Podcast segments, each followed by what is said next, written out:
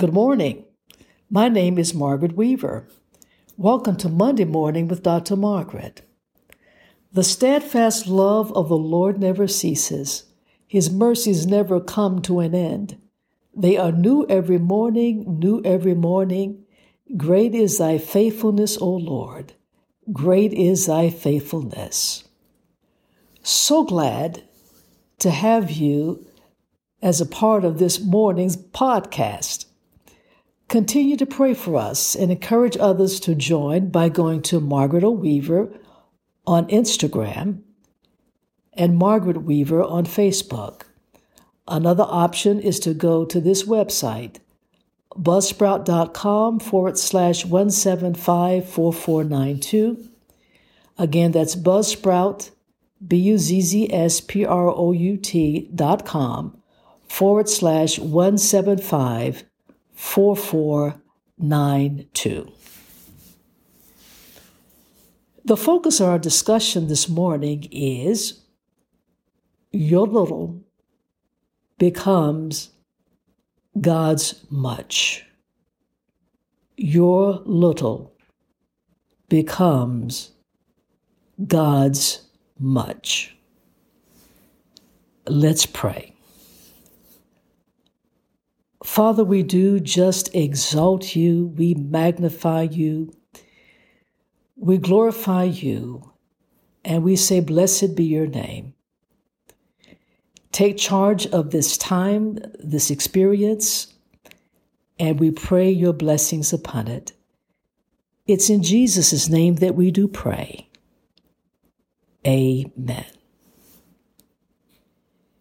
In 2 Kings, the fourth chapter, verses 1 and 2, in the New King James Version, we find these words.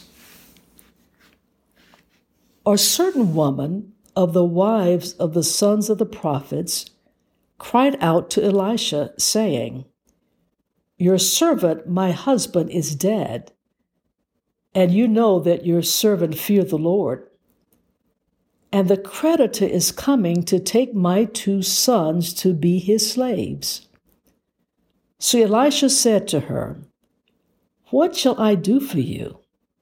Tell me, what do you have in the house? And she said, Your maidservant has nothing in the house but a jar of oil. A jar of oil?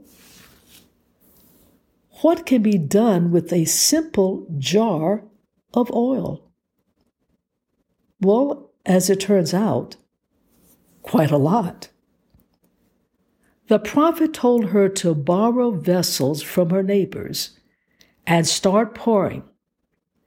She did, and he told her in verse 7 Go, Sell the oil and pay your debt, and you and your sons live on the rest. God used a jar of oil. Now, a jar of oil is not much, but little becomes much when you put it in the master's hands. There are so many who feel that their talents, their gifts, their ideas are too small, not good enough. They believe they have nothing to offer. They look at others and admire the way that God uses them. They wish they had this or that person's gift. There is something that God has given to you that He has entrusted to you that He wants to use. We have so many reasons for believing God cannot use us. I'm too old. I am too young. I did not finish high school. I do not express myself well. Be sure of this if you are a part of the body of Christ, God wants to use you for others' good and His glory. He wants to use you. If you do not know how, pray and ask Him. Talk to someone who knows you well and ask them what gifts they have observed in you. There are people who are so focused on their flaws, what they cannot do, they give very little thought to those things they do well.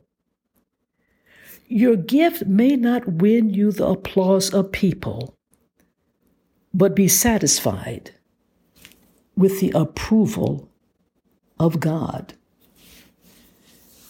The late Bahamian pastor Myles Munroe once said that cemeteries are some of the richest places on earth cemeteries, rich places. He went on to explain and said, in essence, that cemeteries contain singers who never sang a song, poets who never penned a poem, songwriters who never wrote a lyric, authors who never wrote a book deacons who never prayed a prayer, artists who never painted a picture, Sunday school teachers who never taught a lesson. He went on to say what I pray all of us will say no cemetery will be enriched by my presence. In the words of that old song by Danniebelle Hall, God uses people that will give him all. No matter how small your all may seem to you, because little becomes much as you place it in the Master's hand.